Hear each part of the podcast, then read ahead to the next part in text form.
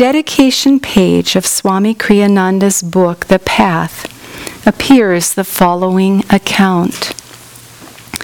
A group of Paramahansa Yogananda's disciples had gone with him to see a movie about the life of Gyandev, a great saint of medieval India. Afterwards they gathered and listened to the master explain certain subtler aspects of that inspiring story. A young man in the group mentioned another film he had seen years earlier in India about the life of Mirabai, a famous woman saint. "If you'd seen that movie," he exclaimed, "you wouldn't even have liked this one." The guru rebuked him. "Why make such comparisons? The lives of great saints manifest in various ways the same one God." The Bible contains a similar account in the Gospel of Saint Luke, chapter nine. And John said, "Master, we saw one casting out devils in thy name, and we forbade him, because he followeth not with us." And Jesus said unto him, "Forbid him not, for he that is not against us is for us." The more central a truth, the greater the number of contexts in which it can be applied. Truth is like a pure white light, containing within itself the full spectrum of the rainbow. Let no one tell you what your path to God ought to be. Many are the paths. Select your own according to the dictates of your own nature, no matter how out of step that puts you with other people. Sri Krishna in the third chapter of the Bhagavad Gita states, "Trying even unsuccessfully to fulfill one's own spiritual duty, dharma, is better than pursuing successfully the duties of others. Better death itself in the pursuance of one's own duties. The pursuance of another's duties is fraught with spiritual danger." Thus, through Holy Scripture, God has spoken to mankind. Om,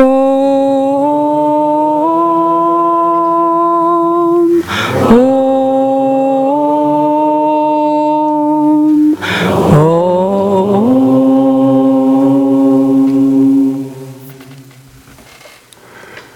We usually read from Whispers from Eternity at this point in the service.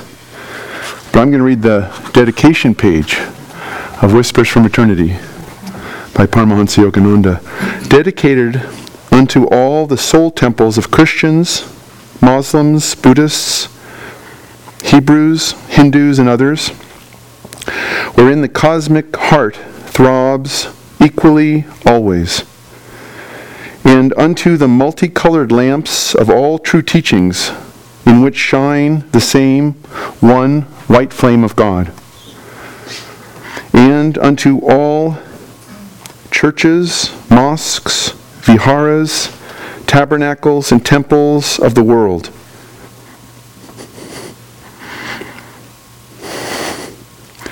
Wherein our one Father dwells impartially in the fullness of his glory.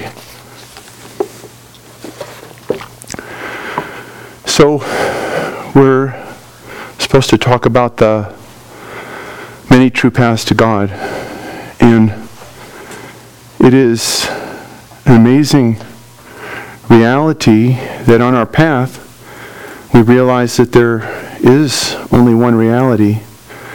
And all these paths that we have, however wonderful, including ours, are really just ways to get to the realization that we are one. We are part of God.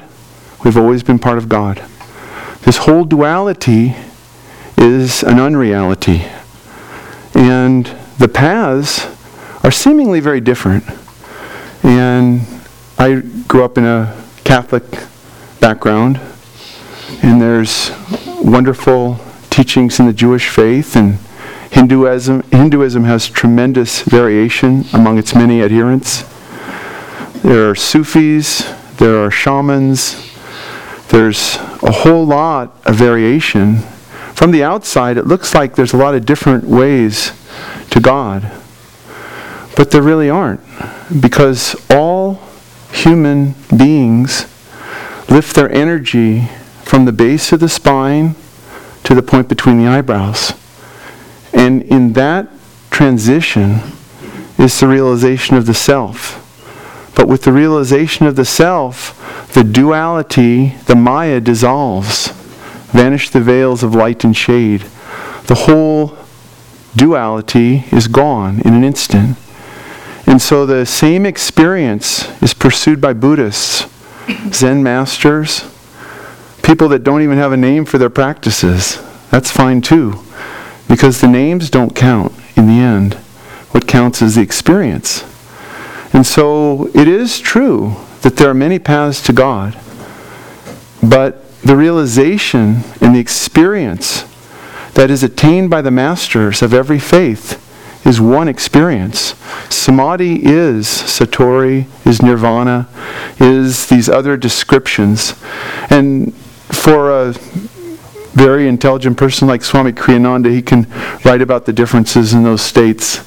That's completely beyond me. I have no idea what the differences are. The real, what I know is that you realize that you are a part of all that is. And so all the different paths lead in that one direction. And it is the greatness of Babaji, Lahiri Mahasaya, Jesus Christ, Sri Yukteswar Master, that they point out that all paths lead to God. There is no better path. There's a tremendous amount of nonsense in religion in this era.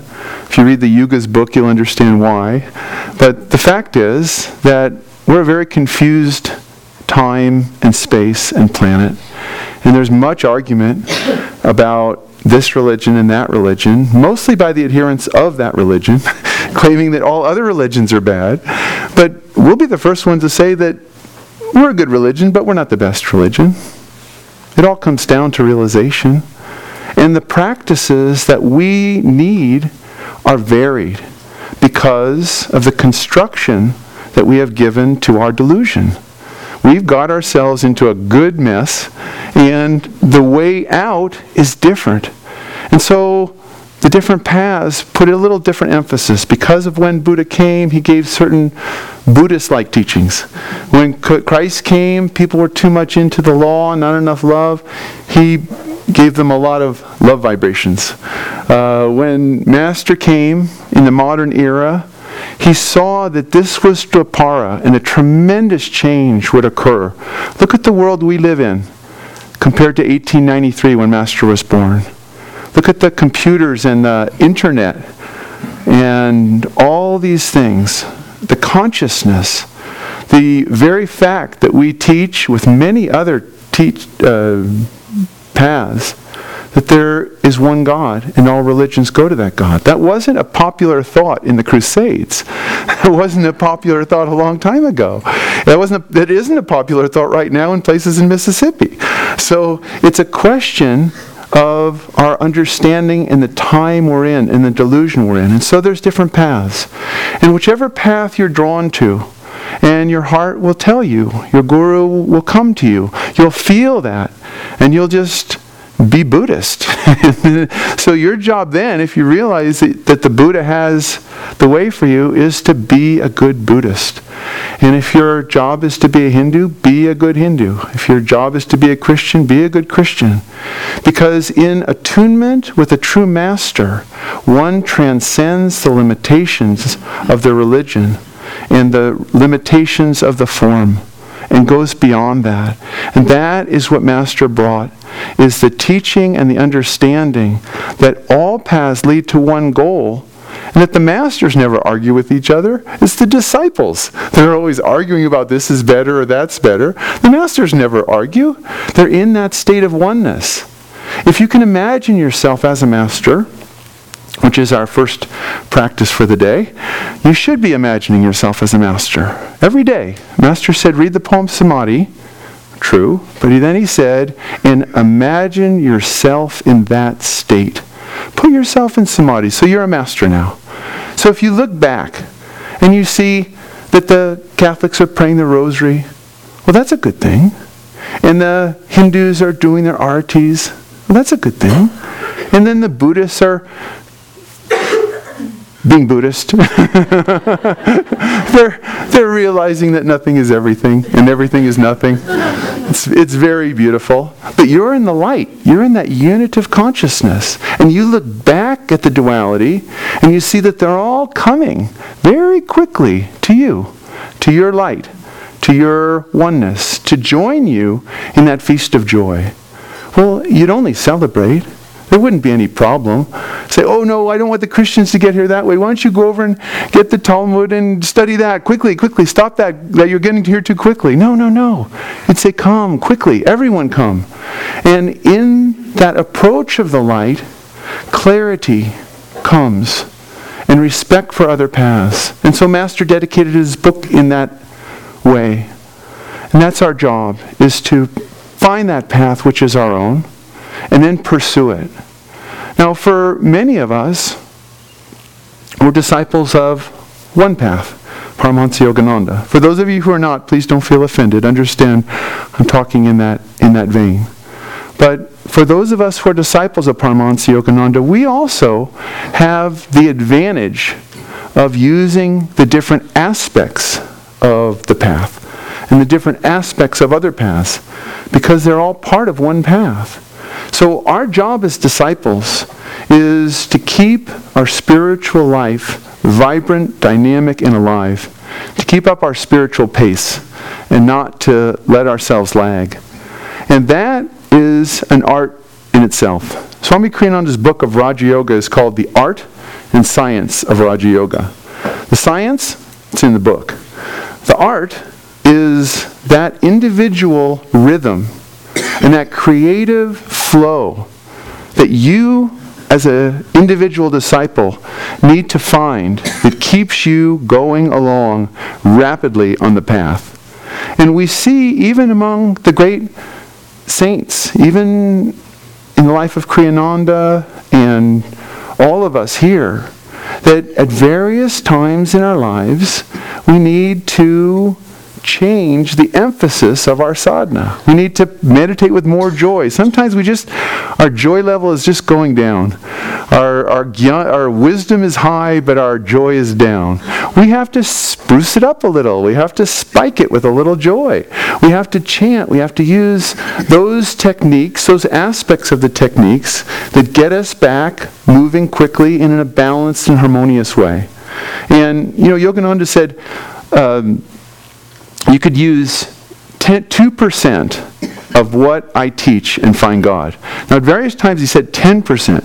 I figure he said ten when early in the going and two towards the end. About Probably about nineteen fifty-one, fifty-two, he's like, you could use two percent of what I've given you. Because he just kept dealing it out. You could do this. You could you could have a long meditation. You could chant. You could do this chant. You could uh, serve in this way. You could uh, uh, fast on orange juice. You could, you know, all these, these things. He just kept dealing it out. There's not enough time in a twenty-four hour day to do what he said to do every day. So you've got to start with the basics. You've got to do Hong Sa, Om, energization and Kriya. Yes. Chanting's half the battle. Good. But what do you chant? Chant those chants that move you along. Sometimes we just get a little dry. Chant joy, joy, joy, joy, ever new joy. Chant it for a whole day if you need to. Chant it for a whole week. But keep your spiritual life dynamic. Keep the presence of the Masters happening in your life.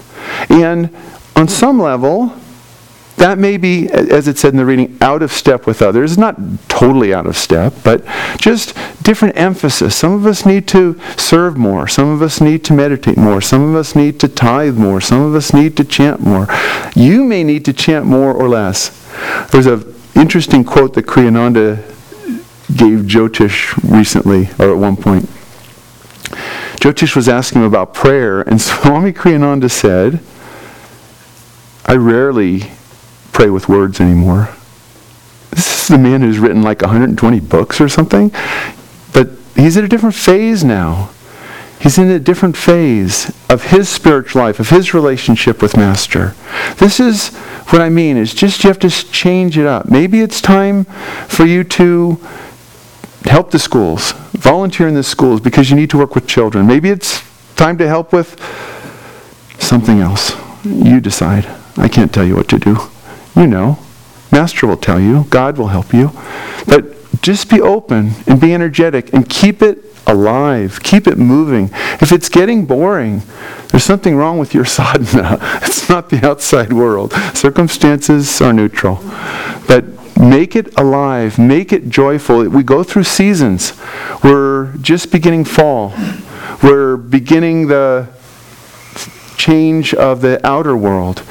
These are the, this is the natural evolution. But the path doesn't change. What changes is what we do on the path. If you're going from here to North San Juan, you might be able to ride a dirt bike some of the way, but then when you come to the creek, you're going to have to swim across the creek. Well, spiritually, you're moving towards self-realization, but maybe you need to go to Sunday service every week. Maybe you need to have an all-day meditation. Group meditation is a wonderful way to keep your consciousness tuned in to the larger family, to the larger joy. Think of what you can contribute to morning sadhana. Think what you can contribute to Sunday service. Think what you can give, maybe not what you get, because by giving, you receive. By giving and making the Masters real, you feel their presence. You realize they're alive. They're with you all the time. A couple of weeks ago, I think. I think it was a couple of weeks. Yeah, it was a couple of weeks. We had a celebration of the Masters. And we had uh, little talks on the Masters. And we had the uh, relics of the Masters. So in the room are relics. This is what Lahiri, this is the bowl that Lahiri used. And it this is the the this is this thing that Lahiri touched, that Babaji touched, pictures of the Masters. You walk into that room and suddenly you're reminded of the goal. I am a part of all that is. I am a being of light. Like Lahiri. They are not limited by time and space. They didn't die a long time ago. They live. They're with us all the time. Babaji's right right here with you. Master. Keep that consciousness in mind. Remind yourself. So we have satsang. Monday is Lahiri's Mahasamadhi. Friday is Lahiri's birthday. We have celebration of that. Throw some celebrations into your life. Maybe your life's getting dull. We had a celebration of the Masters. We had celebrated Swami Kriyananda's discipleship. Something to just keep you constantly aware that in your work, in your play, in your relationship, in your sadhana, the Masters are with you. That consciousness is not far away from you. Master said, don't let the thought that you don't have God be a part of your consciousness. Hold the thought, Hong Sa. The first technique we teach, Hong Sa. What's it mean? I am spirit. I am spirit. Just repeat that over and over again.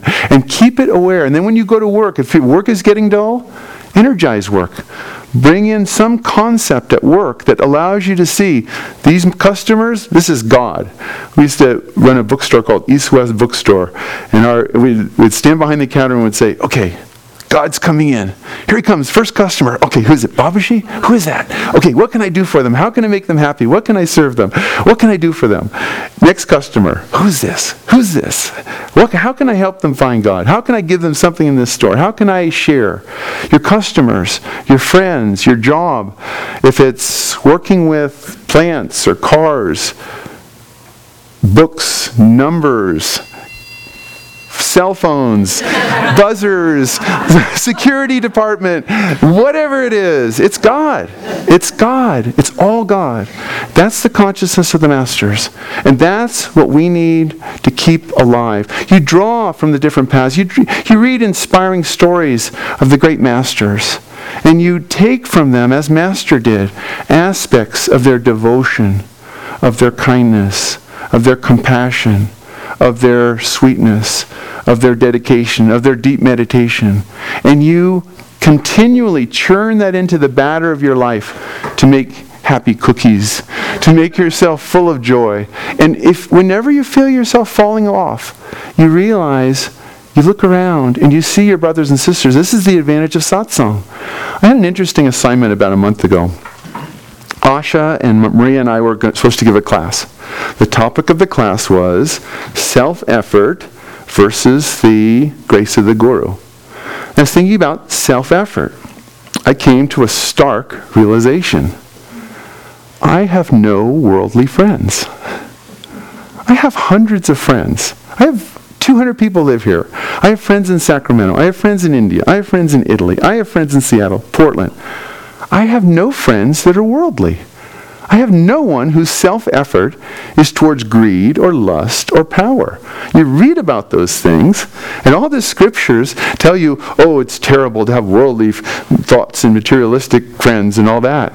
I don't have any worldly friends. I have hundreds, I have thousands of friends, but every one of them is making a self-effort towards self-realization.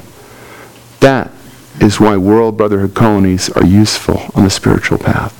I don't know anyone that gets up in the morning and thinks about themselves. They think about, how can I serve? How can I do my job? How can I do whatever it is? Work in Master's Market. Uh, do the books for the community. Work in the, be a doctor, whatever it is. I have friends that are all professions, but none of them is self-centered. What an enormous opportunity. What an amazing blessing. If nothing else, think of that this week when you get bored. Think about how wonderful it is to live in a community where everyone is seeking God, where everyone is seeking self-realization. Read the poem Samadhi every day. Visualize yourself in that state. Meditate. Do Kriya. Feel the power and the presence of the Masters. Reread the Autobiography of a Yogi. If you haven't done it lately, read it again. Reread the New Path. Read the Essence of the Bhagavad Gita. Read books. But for each of us, maybe you're better off with Whispers. Maybe you just need some poetry. Sing Swami's songs. Sing the oratorio songs. Sing the songs for little children. Sing happy songs if you're sad. Sing serious songs if you're too happy. But find that balance. Yeah, the, the one where Jesus is getting ready for Gethsemane. That's that's that'll straighten you up. But the point is, it's a balance. And you've got to find that balance. You've got to find that rhythm. When you're really, really tired, take a day off. Go to the river. In the river thou art restless. In the ocean thou art grave. In the mountain thou art high. Feel, see, use your eyes to see beauty, to see truth, to feel love, to watch the dance of God, loving God, that is the human experience. And when seen from that point, it's like Master's view of the world. The world wasn't really beautiful between eighteen ninety-three and nineteen fifty. It was the same old stuff. But what Master saw was God, loving God. That's our job. God bless you all.